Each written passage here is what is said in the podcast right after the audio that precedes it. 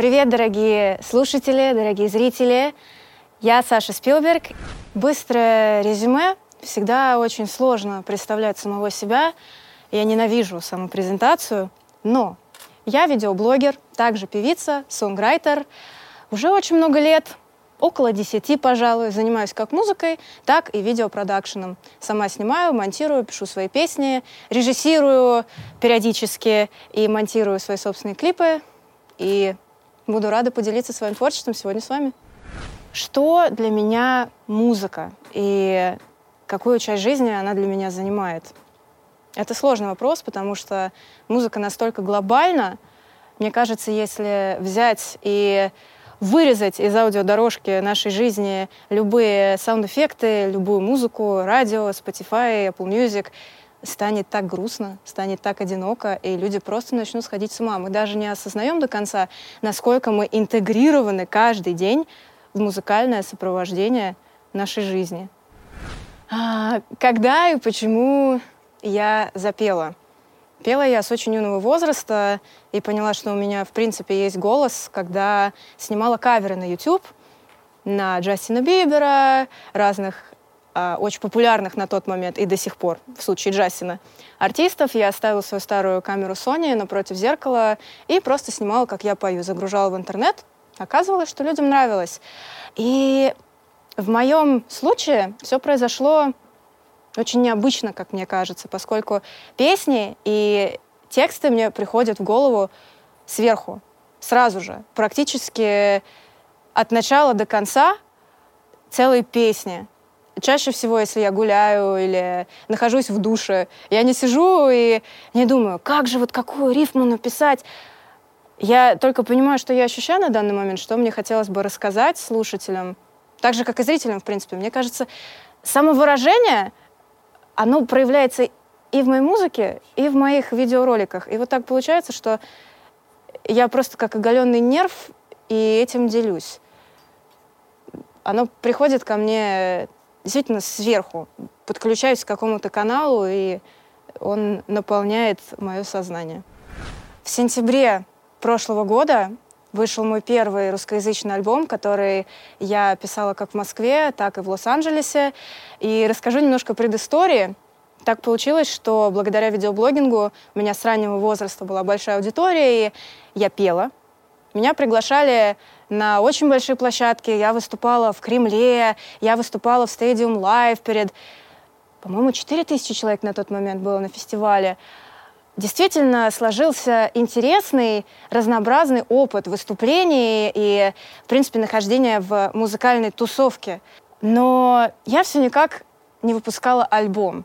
Я такой человек, что я очень критично отношусь к собственному творчеству. И мне хотелось, чтобы не просто сингл, а альбом я выпустила и была уверена в том, что он для меня идеальный. Это четко то, что я хочу сказать.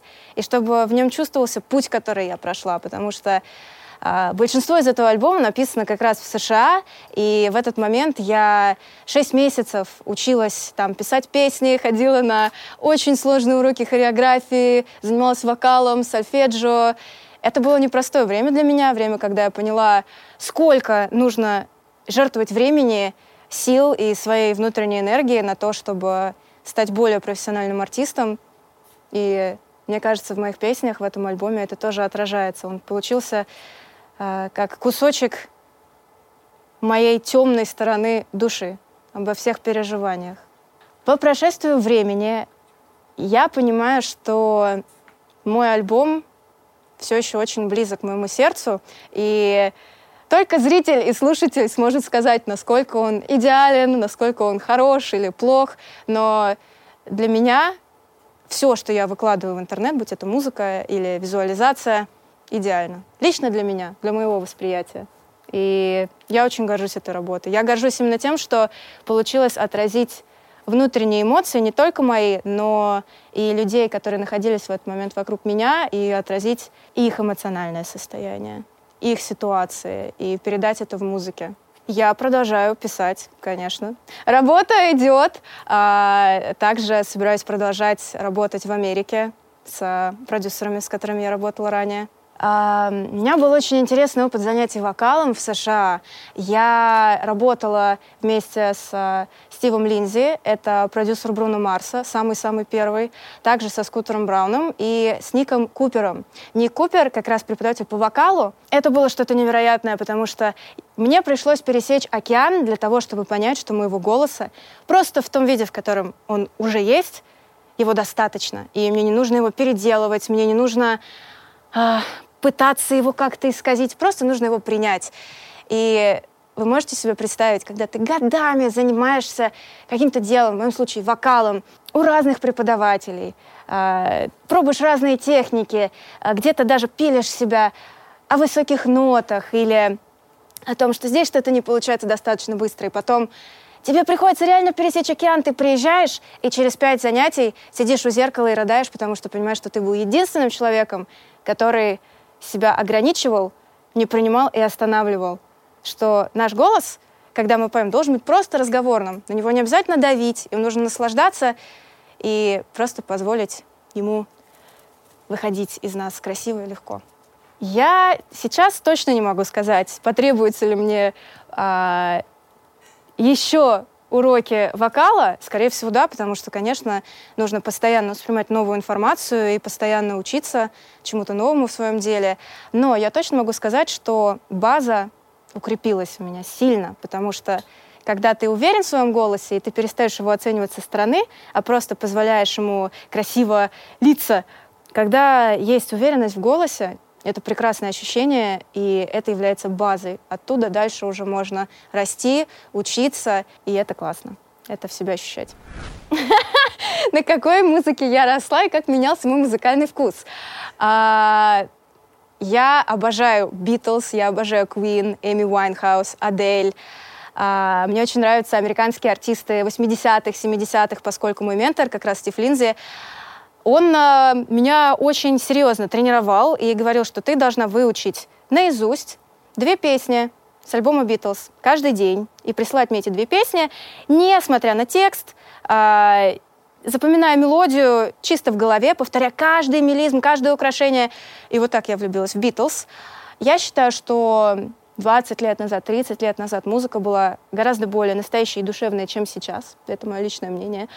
Но я всегда очень люблю рассказывать, что мы с моей семьей большие фанаты Сергея Шнурова. И выросла я на песнях Бритни Спирс, Сергея Шнурова, тех же Битлз на тот момент я, наверное, не понимала, насколько они великие. Я помню, звучал Эминем, когда мне было 10. М-м- я очень сильно фанатела от Димы Билана, когда мне было 12. Но в основном я смотрела новые клипы на YouTube, да. И, пожалуй, этот контент я потребляла больше всего. Не разочаровалась ли я в своих детских кумирах? У меня не было детских кумиров. Мне нравились определенные треки, нравились определенные артисты, но до сих пор а, я стараюсь а, не возводить людей в статус моих кумиров, поскольку по себе знаю, что можно очень сильно разочароваться а, в людях. И пусть лучше каждый профессионально, замечательно делает свое дело, заряжает, создает восхитительные творческие вещи, но лучше не ориентироваться на людей как кумиров и не подражать им, не идеализировать их, поскольку мы все люди — даже Уикенд, который выступил на Супербол. И все обсуждают, правильно? Хорошо он выступил, плохо он выступил. Просто человек, вот он закончил это выступление и пошел себе ужинать, отмечать со своей командой. Лучше помнить о том, что все люди.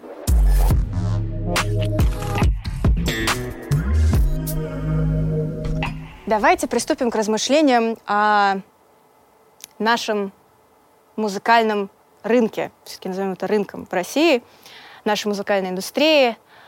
Ах, я хотела бы выразить свою любовь к творчеству Валерия Меладзе, Земфиры, э, вокалу Полины Гагариной, ДДТ. Знаете что, я добавлю, я выросла на ДДТ, помимо Сергея Шнурова. Это вот очень важно запомнить, поскольку моих родителей очень интересные романтические истории, как раз связанные с песнями ДДТ, и каждый раз у меня такое ощущение, что я прям в определенной атмосфере оказываюсь, когда я слушаю их песни. Это что-то невероятное. Действительно, в самое сердце. Сейчас такого мало. И это сложно, потому что есть коммерческий успех, а есть душевная составляющая. И в Америке я для себя поняла, что они всегда идут нога в ногу друг с другом. И даже часто, как слушатель, ты со стороны можешь это не заметить, у нас идет часто разделение четкое. И я, конечно, за душевную составляющую. Коммерческую музыку клево послушать, когда ты находишься в клубе или едешь в тачке куда-нибудь. Но душевная важна, потому что в те моменты, когда ты остаешься один и становишься абсолютно уязвимым, это именно та музыка, которая может тебе помочь. И самый важный урок, который я вынесла для себя из обучения и работы в Америке с такими легендарными людьми, это то, что самый главный смысл музыки сделать так, чтобы люди не чувствовали себя одинокими в своих ситуациях и проблемах. Мне часто задают вопрос о том, кто мои любимые артисты, именно зарубежные. И я точно не могу сказать, что они являются примером для моего творчества и моей музыки. Она совершенно другая, и э, она немного сумасшедшая, немного eclectic, all over the place. Но мне очень нравится энергия Бейонсе, безусловно. Мне кажется, она великий перформер сейчас. Я честно считаю, что круче Битлз никого нет и никогда не будет в ближайшие сто лет. Мне нравится творчество Джона Мейера, знаю все его песни наизусть. Но также уже сказала, сказала про Эми Уайнхаус, про Адель. Из молоденьких мне очень нравится музыка Арианы Гранде. Я не знаю, почему в Америке часто говорят, что Ариана Гранде для детей, и у нее такой легкий голос, ее еще не перевели в статус легенды, icon, да, поп-музыки. Но мне кажется, как женщина, она настолько сильная, потому что вы можете себе представить, уберем даже музыку на секунду. У артиста на концерте произошел теракт. Она это пережила и красиво из этого вышла. Помогла тем, с кем это случилось.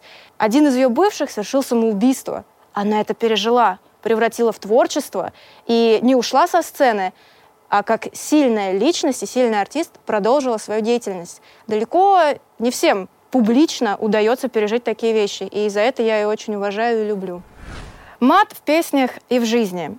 В моих песнях, безусловно, присутствует мат, и как человек, девушка, которая выросла, в том числе и на музыке Сергея Шнурова, я готова аргументировать, почему это имеет место быть. Мы же не будем отрицать, что Сергей Шнуров интеллектуал. Правильно? Не будем. И э, даже есть такая фраза, сейчас ее точно не перескажу, но я лично считаю людей, которые категорически не ругаются матом и на него ярко реагируют, очень опасными. Возможно, они могут быть коварными людьми. Ведь э, мат по своей сути иногда по-другому не скажешь. Ты так открываешься, ты так даешь понять, что все свои, а человек, который не готов этого делать, вызывает вопросы. Но, безусловно, у каждого есть свои личные границы, и это надо учитывать. Я, знаете, не поеду к своей бабушке и не включу на полную громкость, допустим, свой трек «Не даю», в котором я ругаюсь матом и рассказываю про сексуальный опыт с бывшими. Здесь важно понимать грань. Вот кто это чувствует, кто это понимает, замечательно. Если кому-то дискомфортно, то ни в коем случае не нужно на него давить и заставлять это слушать. Каждый выбирает сам.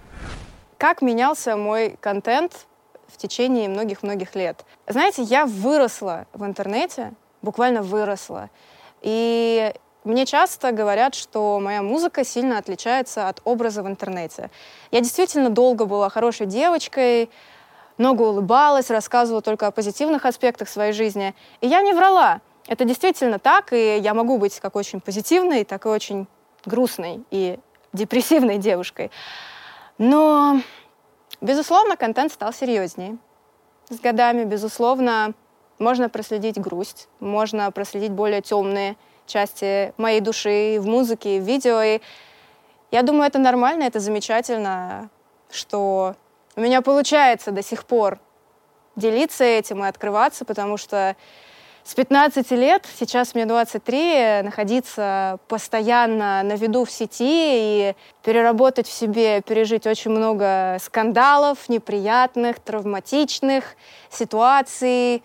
Часто приходилось буквально в спину вот так вот толкать себя, что-то делать, что я очень боялась делать и совершать. И так получилось, что просто опыт отражается в контенте. Хорошо, что контент до сих пор есть, и все идет, что мне не надоело, и что получается открываться, но, безусловно, можно проследить, что он стал серьезнее и грустнее, потому что, ну как, мне кажется, опыт — это всегда грустно, потому что чаще всего он негативный. Теперь на позитивной ноте о моем новом проекте, который называется Lovecast. Это подкаст об отношениях, сексе, личном, романтике, и я приглашаю туда своих известных друзей для того, чтобы поболтать с ними на камеру об их личной жизни. И мне кажется, это так интересно, когда ты можешь просто взять свой телефон — и часик послушать о том, что творится дома у другого человека, тем более публичного человека, со своими фишками, сложностями, менталитетом, своим характером. Я обожаю этот проект сейчас, на данном этапе своей жизни, потому что это бесценно, когда люди делятся своим опытом с тобой. И классно, что я могу это записать и выложить в интернет, что они мне это доверяют. Но проект, безусловно, я буду продолжать.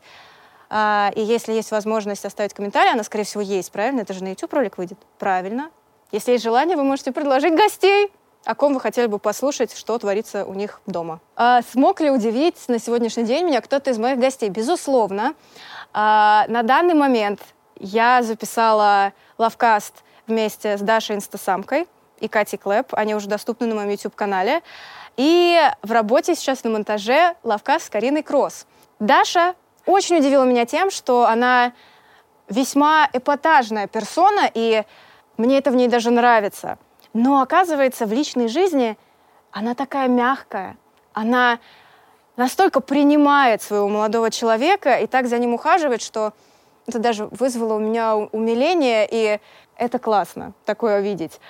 А, Карина Кросс очень удивила меня своими рассказами и философией о том, что можно для того, чтобы избежать болезненных моментов, моментов в отношениях, привести кого-то третьего. И мы с ней очень подробно это обсуждали. Я считаю, это тоже бесценный опыт, и, и клево, что она готова этим поделиться. Вот это меня удивило. Я думаю, что еще у меня столько удивлений будет по пути. Целая энциклопедия соберется, когда я закончу сезон. Могут, безусловно, в подкасте оказаться незнакомые люди, но это сложно, потому что я 10 лет э, в шоу-бизнесе. И, по сути, даже если я не близко с кем-то общаюсь, я, скорее всего, с ними знакома. С кем мне хотелось бы пообщаться в формате лавкаста? Безусловно, с Тифестом. Я обожаю его творчество. Везде об этом говорю, и мне хотелось бы узнать, э, что служило вдохновением для его треков. Мне было бы очень интересно пообщаться с Ольгой Бузовой, о том, как она видит мир и что для нее личные отношения, как она себе видит а, свои границы, как она себе видит любовь, что это для нее. Вы знаете, просто столько людей, даже, даже сложно назвать. Сложно назвать, правда, потому что каждый человек, особенно публичный, он настолько уникален и интересен, что мне сложно. Я бы хотела пообщаться с Нюшей на лавкасте, Вообще, видите, меня тянет немножко на музыкальных людей, на артистов.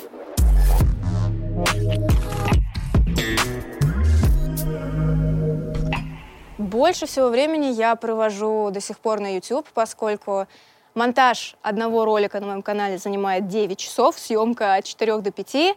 Если это лавкаст, то там еще несколько дней подготовки, материала. Дальше идет Инстаграм, и в ТикТок на данный момент я практически не снимаю потому что я интересуюсь э, хронометражно, очень длинным, таким долгим интеллектуальным контентом на YouTube. Я пока не готова делать short skits, короткие развлекательные ролики. Ну и, конечно, продолжаю делиться своей жизнью в Инстаграм. Я по-прежнему монтирую все сама, мне в кайф. А, есть э, в моей команде прекрасный человек по имени Влад, который присылает мне черновой монтаж, то есть э, это как рыба, я ее так называю, просто где порезаны все мои слова, и дальше я уже добавляю музыку, эффекты, тексты, transitions, э, придаю настроение этому ролику, и у меня все равно уходит на это 6-9 часов. Моя команда, с удовольствием вам расскажу, кто на сегодняшний день в моей команде. Конечно же, моя мама с папой, и они были со мной с самого первого дня, а, с того дня, когда разрешили мне бросить школу ради видеоблогинга и ради музыки.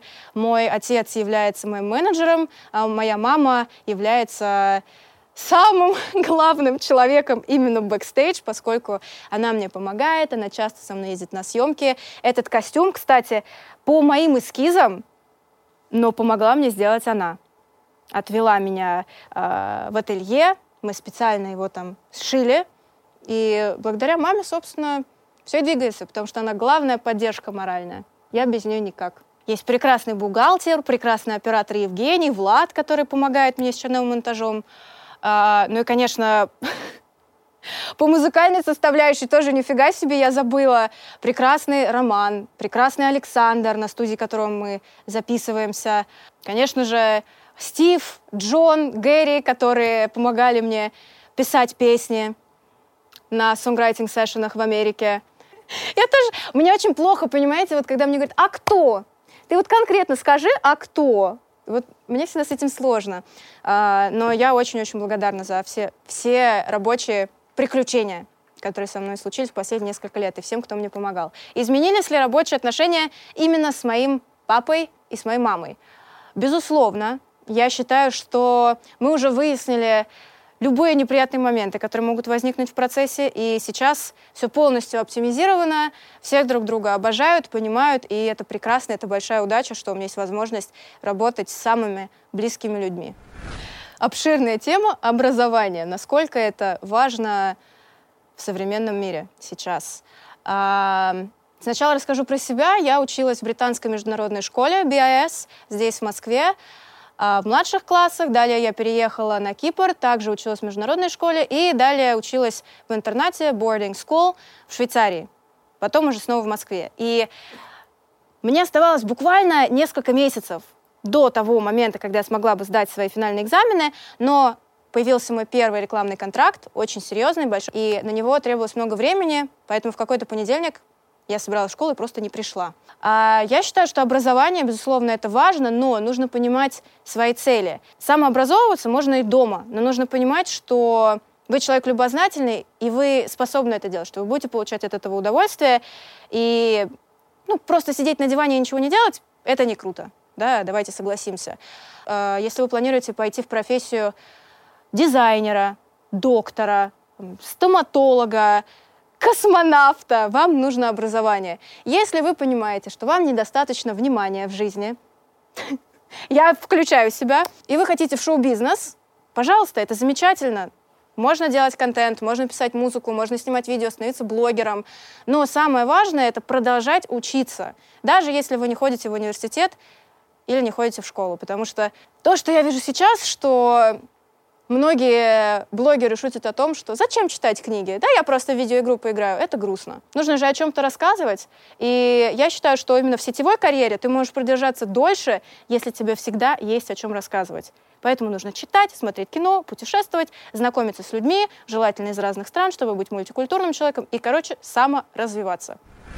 Самое важное и сложное испытание в жизни артиста — я думаю, я расскажу об этом так. Я помню момент, когда мы со Стивом Линдзи ехали по хайвею в Лос-Анджелесе, и он очень страстно рассказывал мне о том, что самое опасное, когда ты решил стать артистом, это то, что вначале ты не осознаешь, что ты можешь остаться один. По сути, тебя толкает и мотивирует на то, чтобы стать артистом. Желание внимания, помимо просто того, что ты получаешь удовольствие от музыки, которую ты пишешь, допустим. Все равно каждый из нас хочет быть на сцене, хочет привлекать взгляды. Соответственно, нужно внимание, да, и когда ты в итоге оказываешься в центре внимания и понимаешь, что все-таки не до конца это внимание уходит тебе, и что это любовь к определенному образу, к определенному пути карьерному, даже к творчеству. Вот ты когда останешься в пижаме, к тебе уже будут относиться по-другому. И вот это очень страшно. Это то, что ломает людей, ломает артистов, в том числе самых серьезных и успешных да, в индустрии, в мире, как, допустим, Бритни Спирс. Когда ты понимаешь, что ты хотел собрать вокруг себя людей, а в итоге в этом кругу сотен тысяч людей остался один. Вот это самое страшное. Теперь давайте поговорим про деньги. Замечательная тема. В какой-то момент, мне кажется, ты понимаешь, а, сейчас прозвучит банально, но ты понимаешь то, что материальные блага, любые вещи, по сути, не имеют никакого смысла, за исключением предоставления тебе комфорта ежедневно. И мне кажется, это еще один момент, с которым сталкиваются успешные люди, в том числе артисты, которые трудно пережить, когда ты стремишься к частным самолетам, к яхтам, к безумным гонорарам, и ты все это получаешь, и в итоге понимаешь, что круто, да, это дает комфорт, но это меня не наполняет. И вот это вот очень интересный момент.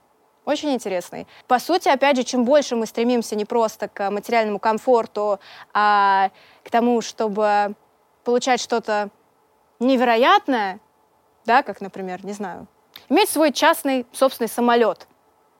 Что мы пытаемся этим сказать другим людям? Да, signaling, что мы успешны, что мы этого достойны, что мы это заработали. Ну а как прекрасно жить, когда ты просто обеспечиваешь себе тот уровень комфорта, который тебе нужен, и занимаешься любимым делом. Вообще, я обожаю психологию, и мне кажется, поскольку деньги реально правят миром, они очень тесно связаны. И часто мы проявляем стороны себя разные в материальных проявлениях. Моя самая большая покупка на сегодняшний день — это, пожалуй, на первом месте квартира, которую я себе приобрела в прошлом году, квартира моей мечты. А, далее инвестиции, которые я совершила, а, обучаясь в Америке. Одни уроки вокала за 10 посещений стоили 3000 долларов. Там нужно еще жить, ну, снимать жилье, машину, туда прилететь, виза, очень все трудно. И третье — машина моей мечты. То есть, по сути, все, все галочки поставлены, а потом ты понимаешь, что, блин, а жизнь-то долгая, а смысл-то где искать? Конечно, не в материальных вещах. Я полностью про творчество. Я вообще не о политике. Я за творчество, за самовыражение и за то, чтобы люди не чувствовали себя одинокими. Я не говорю о политике. Это не мое.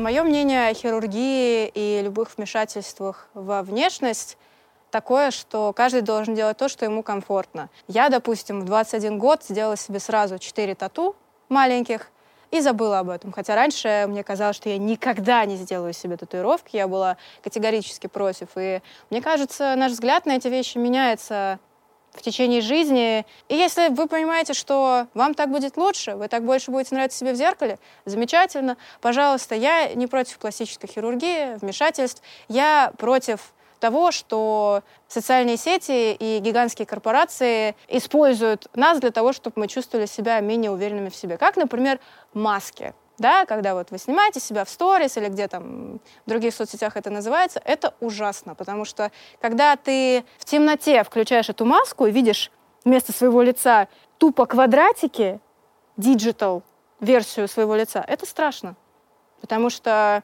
я не понимаю, почему это стандарт. Почему нельзя просто снимать себя таким, какой ты есть? Ты можешь это делать, но ты уже будешь выделяться из толпы.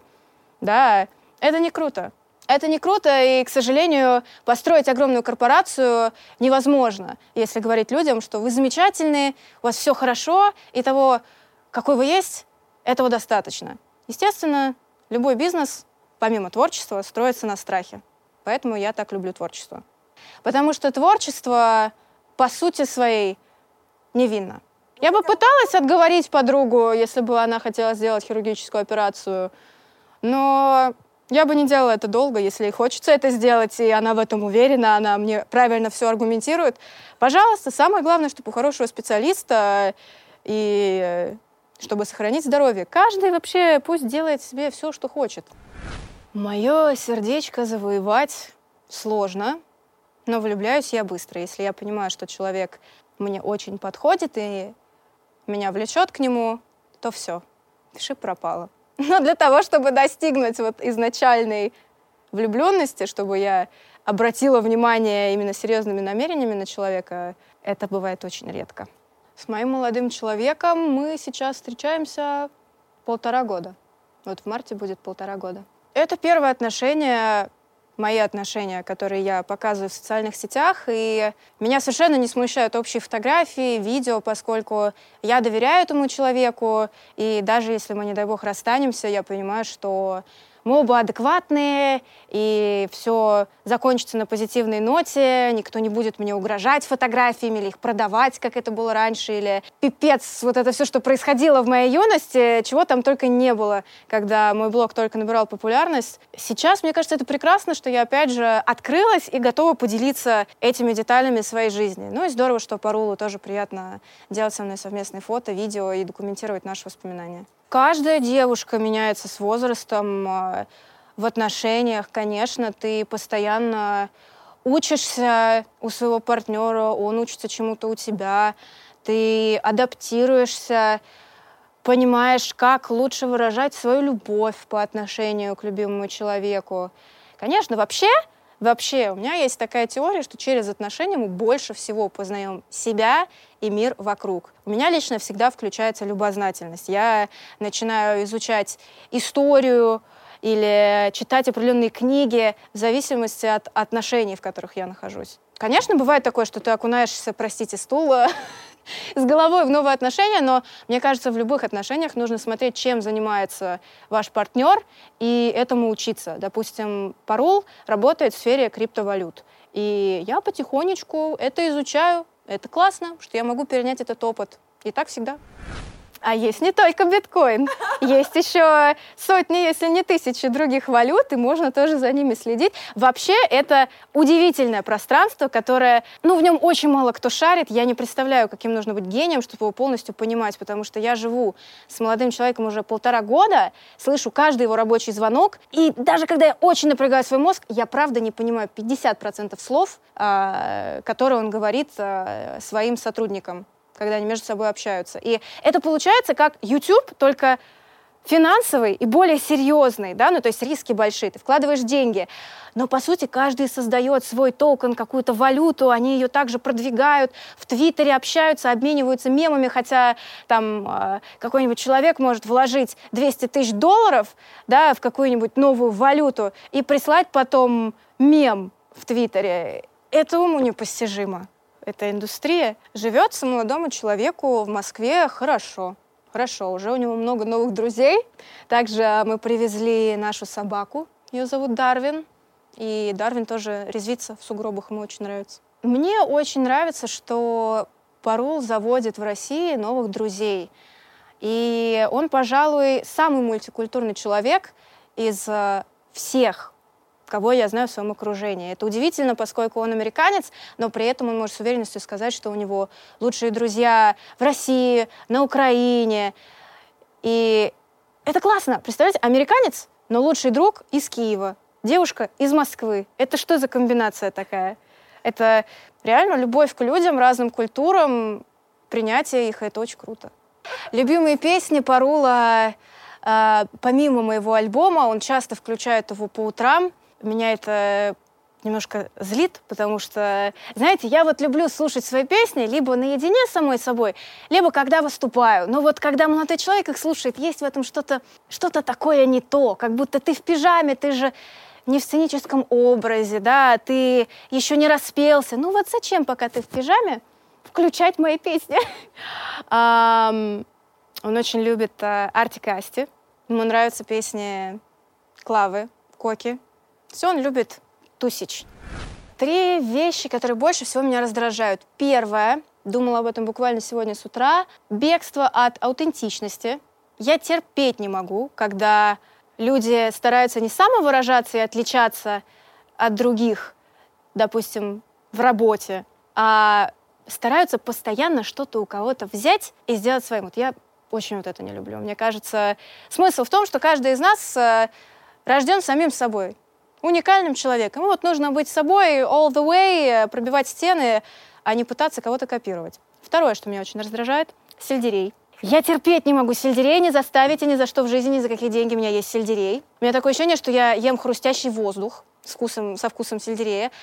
А третье, что меня раздражает, неспособность людей самоанализировать себя психологически. Это очень грустно, потому что иногда ты понимаешь, что ты можешь себе поймать зависть, ревность еще какие-то неприятные моменты, а человек не видит этого в себе, и у него нет привычки самоанализа, это грустно, потому что ты понимаешь, что вам трудно общаться. Вот было бы классно, если бы каждый мог понимать все свои эмоции, их ловить и просто делать самого себя счастливее. Мир был бы лучше. Психология! У-у-у! Три вещи, которые я обожаю. Больше всего семью на самом первом месте. А, маму, папу, бабушку, дедушку, молодого человека, наших собак, это тоже члены семьи. Битлз на втором месте. Каждый раз, когда включаешь песню Битлз, такое ощущение, что становишься частичкой чего-то большего, чего-то великого.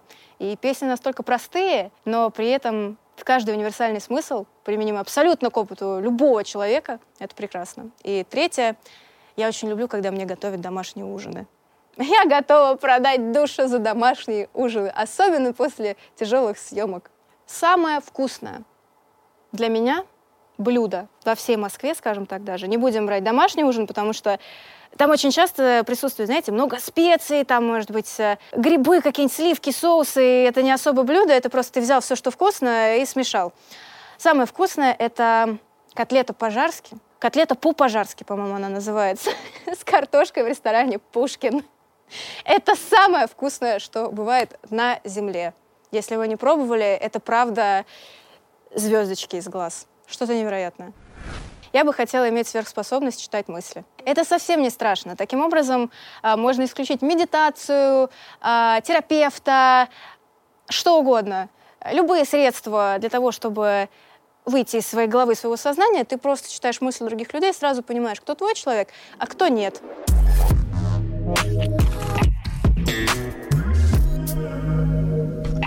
Саша Спилберг через 10 лет – Будем надеяться, что Саша Спилберг через 10 лет будет менее депрессивная.